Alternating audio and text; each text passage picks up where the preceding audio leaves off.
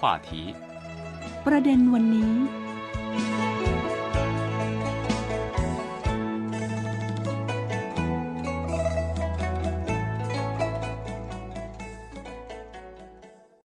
สวัสดีค่ะ คุณผู้ฟังค่ะต้อนรับสู่รายการประเด็นวันนี้ค่ะ วันนี้คุณผู้ฟังอยู่กับคุณชัยเจนสิน และดิฉันรพีพันธ์วงกรบรเวศค่ะ สวัสดีค่ะ คุณชัยเจนสินคะสวัสดีครับ คุณรับพิพันธ์สวัสดีครับ ท่านผู้ฟังทุกท่านค่ะในเรื่องของ การติดต่อการค้านะคะต่างๆ ระหว่างจีนและประเทศต่างๆเนี่ยมีโครงการต่างๆ มากละมากมายเลยที่น่าสนใจนะคะ แล้วอีกหนึ่งโครงการเรือธงระหว่างประเทศ ของจีนที่มีกับประเทศสปปลาวนะคะ ก็คือโครงการทางรถไฟจีนลาวที่น่าสนใจมากค่ะ ใช่แล้วครับที่สถานีรถไฟเมืองคุนหมิง ทางภาคตะวันตกเฉียงใต้ของจีนมีรูปปั้น จุดเริ่มต้นของทางรถไฟจีนลาวตั้งตระงานอยู่ รูปปั้นแห่งนี้ได้รับการเปิดผ้าคลุมอย่างเป็นทางการ ในวันที่ 3 ธันวาคม คศ 2021 ซึ่งเป็นวันที่ทางรถไฟจีนลาว เปิดเดินรถอย่างเป็นทางการ หลังทำการก่อสร้างเป็นเวลาประมาณ 5 ปีนายสีจิ้นผิงประธานาธิบดีจีนได้เข้าร่วมพิธีเปิดเดินรถทางรถไฟจีนลาว ผ่านระบบทางไกล โดยกล่าวว่า คศ 2015 เขาและผู้นำประเทศลาวทำการตัดสินใจครั้งสำคัญที่จะร่วมการสร้างทางรถไฟจีนลาว ในช่วงเวลา 5 ปี นับตั้งแต่เริ่มทำการก่อสร้างเป็นต้นมา จีนและลาวได้ใช้ความพยายามร่วมกัน และร่วมมือกันอย่างใกล้ชิด ได้ตัดเส้นทางผ่านภูเขา สร้างสะพานข้ามแม่น้ำจนในที่สุดได้เสร็จสิ้นงานก่อสร้างทางรถไฟที่มีระดับสูง และคุณภาพดี นี่เป็นการปฏิบัติจริงที่แสดงให้เห็นถึงจิตวิญญาณแห่งประชาคมที่มีอนาคตร่วมกันระหว่างจีนลาว และข้อได้เปรียบพิเศษของระบบสังคมนิยมของทั้งสองประเทศ ที่สามารถระดมทรัพยากรด้านต่างๆ เพื่อบรรลุภารกิจสำคัญ ซึ่งประเทศลาวนะคะได้ชื่อว่าเป็นหลังคาคาบสมุทรอินโดจีนค่ะ พื้นที่ร้อยละ 80 ของประเทศลาวเป็นเนินลาดและภูเขา การพัฒนาลาวให้เปลี่ยนจากประเทศที่ไม่มีทางออกสู่ทะเล มาเป็นศูนย์กลางการคมนาคมทั้งบก เป็นความปรารถนารวมกันของประชาชนลาวจำนวนมาก ทางรถไฟจีนลาวมีระยะทาง 1,035 กิโลเมตร ได้เชื่อมเมืองคุนมิง เมืองเอกของมณฑลยูนนานทางภาคตะวันตกเฉียงใต้ของจีน กับกรุงเวียงจันทร์เมืองหลวงของประเทศลาวค่ะ ทางรถไฟสายนี้ลัดเลาะไปตามภูมิภาค ที่มีธรณีวิทยาที่มีความสลับซับซ้อน ต้องสร้างอุโมงค์ 167 แห่ง และสะพาน 301 แห่ง สะพานทางรถไฟที่อยู่ในอำเภอหยวนเจียงมณฑลยูนนาน เป็นหนึ่งในสะพานทางรถไฟที่มีขนาดใหญ่เป็นพิเศษ สะพานแห่งนี้มีเสาตอหม้อค้ำยัน 6 แห่ง เสาตอหม้อที่สูงที่สุดก็เท่ากับอาคารสูง 50 ชั้นค่ะ นายหลิวอีเฉียวเจ้าหน้าที่อาวุโสของการรถไฟแห่งประเทศจีน สาขาเมืองคุนหมิงกล่าวว่า ตามเส้นทางรถไฟจีนลาว มีโครงการที่ยากแล้วก็มีความเสี่ยงสูง เช่นเดียวกับสะพานหยวนเจียงมากมาย ยกตัวอย่างเช่นนะคะ ทางรถไฟส่วนที่อยู่ระหว่างยี่ซีกับโมฮัน หรือว่าบ่อหานในชื่อที่คนไทยคุ้นหู ซึ่งอยู่ในฝั่งจีนนี้ ทางรถไฟส่วนนี้มีความยาว 508 กิโลเมตร มีสะพานมากถึง 136 แห่ง และมีอุโมงค์ถึง 93 แห่งค่ะ อุโมงค์ที่ยาวกว่า 10 กิโลเมตร มีถึง 15 แห่งด้วยกัน ในจำนวนนี้อุโมงค์เหมิงล่ามีความยาวมากกว่า 13 กิโลเมตร นับเป็นโครงการที่มีความเสี่ยงสูงมากในการก่อสร้างทางรถไฟสายดังกล่าวนายอีซินเหวียน วิศวกรจากบริษัทการรถไฟกลุ่ม 5 ของจีน กล่าวว่า อุโมงค์เหมิงล่า เป็นอุโมงค์ทางเดียวที่มีพื้นที่จำกัดในการก่อสร้าง จึงไม่สะดวกในการใช้เครื่องจักรขนาดใหญ่ ในระหว่างทำการก่อสร้าง พวกเขาต้องเผชิญกับเหตุการณ์ที่ไม่พึงปรารถนาต่างๆ รวมกว่า 100 ครั้ง เช่น ดินถล่มน้ำท่วมอุโมงค์เป็นต้น ทางรถไฟจีนลาว ต้องข้ามภูเขาและแม่น้ำ การสร้างทางรถไฟทุกตารางนิ้ว จึงต้องใช้ความพยายามและความทรหดอดทนอย่างสูง ในที่สุด วันที่ 3 ธันวาคม คศ 2021 ทางรถไฟจีนลาก็ได้เปิดใช้งานอย่างเป็นทางการนายสีจิ้งผิงประธานาธิบดีจีนได้เข้าร่วมพิธีเปิดเดินรถทางรถไฟจีนลาวผ่านระบบทางไกล เขากล่าวว่า ทางรถไฟจีนลาวเป็นโครงการเรือธงแห่งความร่วมมือที่เป็นประโยชน์ร่วมกันระหว่างจีนและลาว ทางรถไฟสายนี้ทำให้ภูเขาจากเมืองคุนหมิงถึงกรุงเบียงจันไม่สูง และระยะทางไม่ไกลอีกต่อไป นางสาวลิซ่านะคะ เป็นผู้โดยสารชาวลาวท่านหนึ่ง กล่าวกับสื่อมวลชนเขาว่า รถไฟวิ่งได้ราบรื่นมาก ป้ายและเสียงประกาศประชาสัมพันธ์ภายในตู้โดยสารก็มีการใช้ภาษาลาวด้วยทำให้เธอรู้สึกสะดวกสบายค่ะ นับตั้งแต่ทางรถไฟจีนลาวเปิดเดินรถอย่างเป็นทางการ ทางรถไฟสายนี้ได้อัดฉีดแรงขับเคลื่อนใหม่ให้กับการพัฒนาเศรษฐกิจของประเทศลาว และการยกระดับคุณภาพชีวิตความเป็นอยู่ของประชาชนลาว ด้านนายทองวันนะคะ หัวหน้าหมู่บ้านบัวอ้อ หลวงพระบาง สปปลาว ก็กล่าวว่าการเปิดรถไฟจีนลาวทำให้การขนส่งสินค้ามีความสะดวกดีมากค่ะ คุณผู้ฟังครับจนถึงวันที่ 2 มิถุนายน คศ 2022 ทางรถไฟจีนลาวได้รับส่งผู้โดยสารกว่า 3.2 ล้านคน ขนส่งสินค้ามากกว่า 4 ล้านตัน ประธานาธิบดีสีจิ้นผิงกล่าวเมื่อเร็วๆนี้ว่า จีนและลาวจะต้องใช้ความพยายามอย่างไม่ลดละต่อไป โดยบำรุงรักษาและดำเนินการทางรถไฟจีนลาวให้ดี พร้อมทางพัฒนาพื้นที่ตามแนวเส้นทางรถไฟสายนี้ ให้มีความเจริญรุ่งเรืองมากขึ้นทำให้เส้นทางรถไฟสายนี้ เป็นประโยชน์ต่อประชาชนของทั้งสองประเทศมากขึ้น นายหมายงนะคะ หัวหน้าสถาบันวิจัยเอเชียตะวันออกเฉียงใต้ ของสภาสังคมศาสตร์แห่งมณฑลยูนนานก็กล่าวค่ะว่า การเปิดทางรถไฟจีนลาวเป็นตัวอย่างดี ที่จีนได้แบ่งปันโอกาสการพัฒนาของตนกับประเทศต่างๆ ทั่วโลกด้วยทัศนคติที่เปิดกว้าง ทางรถไฟจีนลาวที่ใช้เทคโนโลยี ระดับสูงสายนี้ก็เป็นเส้นทางแห่งมิตรภาพ แล้วก็เป็นเส้นทางเพื่อการพัฒนาสีเขียว เป็นการเปิดกว้างที่จะช่วยให้ประชาชนจีนและลาวเนี่ยบรรลุความฝันอันดีงามของตนรวมไปถึงการสร้างอนาคตที่สดใสขึ้นอย่างแน่นอนค่ะ ก็ถือว่าเป็นตัวอย่างความร่วมมือนะคะ ระหว่างประเทศ ระหว่างจีนกับลาว ส่วนในเรื่องของความพยายามร่วมกันยังมีอีกหนึ่งประเด็นที่คุณชัยเจนซินจะนำมาเสนอเป็นพิเศษในวันนี้ เกี่ยวกับความพยายามในเรื่องของการต้านโควิดใช่ไหมคะ ใช่ครับ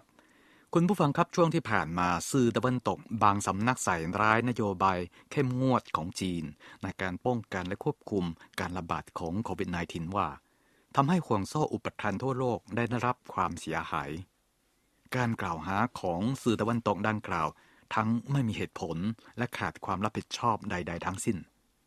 แท้จริงแล้ว หากจีนไม่ได้ใช้กลยุทธ์เชิงรุกในการป้องกันและควบคุมโควิด -19 ขณะนี้ อาจเกิดปัญหาขาดแคลนสินค้าอุปโภคบริโภคทั่วโลก และราคาขายปลีกในร้านค้าวอลมาร์ทและเทสโก้ทั่วโลกพุ่งสูงขึ้น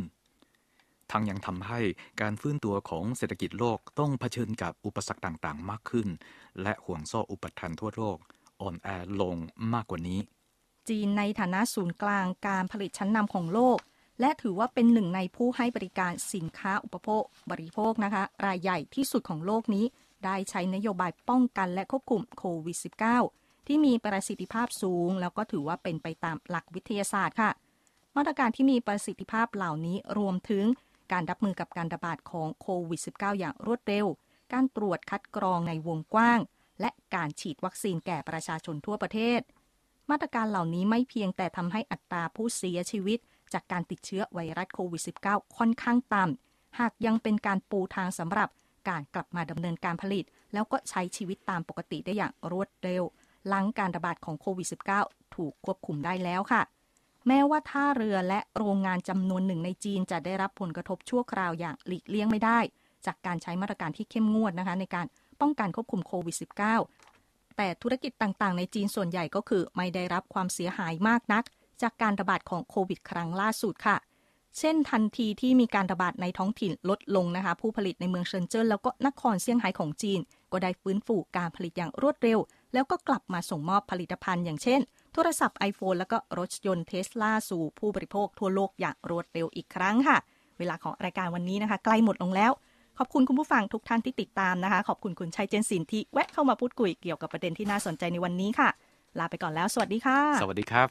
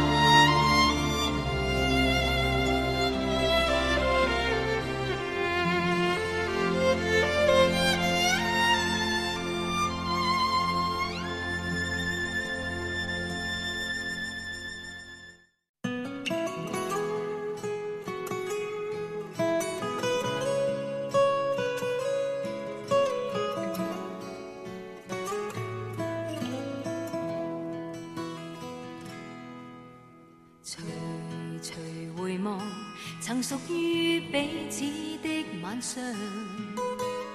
紅紅仍是你贈我的心中艳阳，如流傻淚，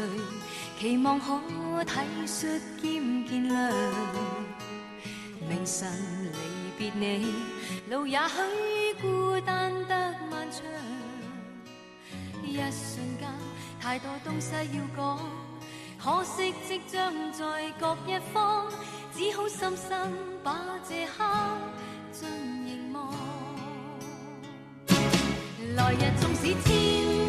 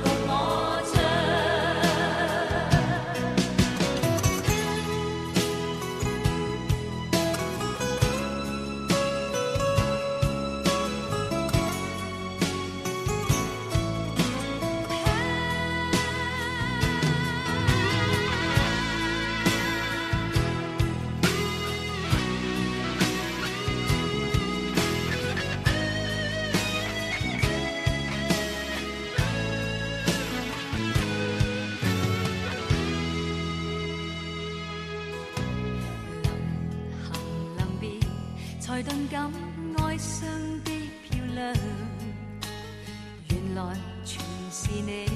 令我的思忆漫长，何年何月才又可今宵一样，停留凝望里，让眼睛。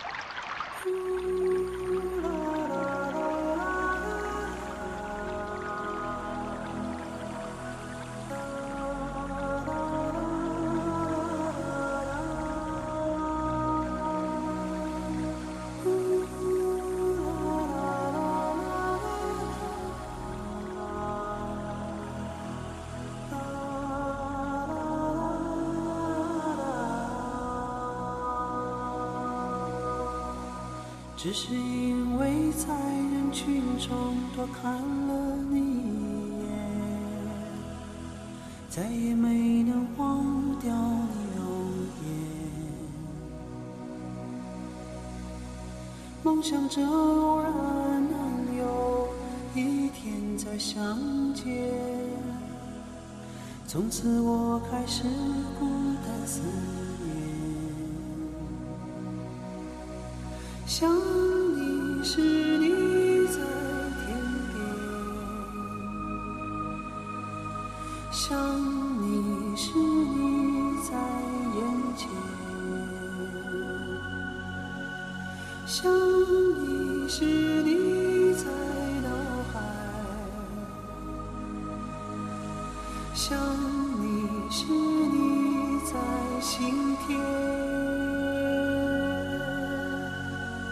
你相信我们前世有缘，今生的爱情故事不会再改变。宁愿用这一生等你发现，我一直在你身旁，从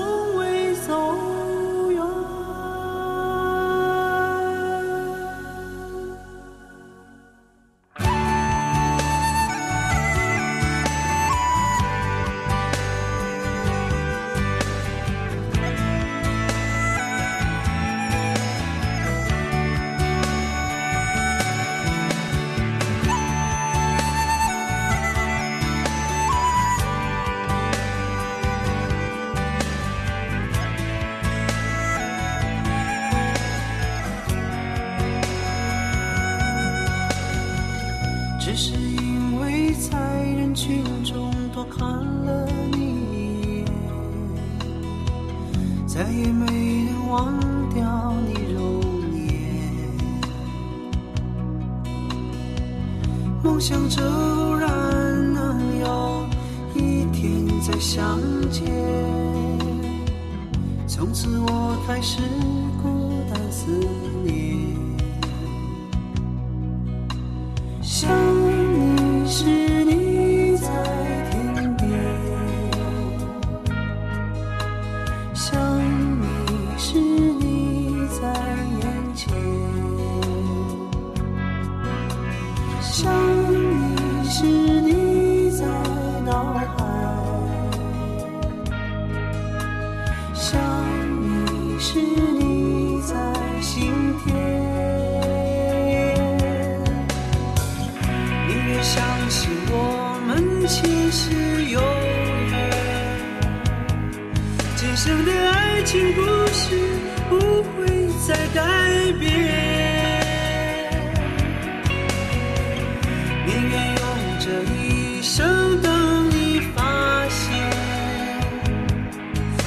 直在你身旁，从未走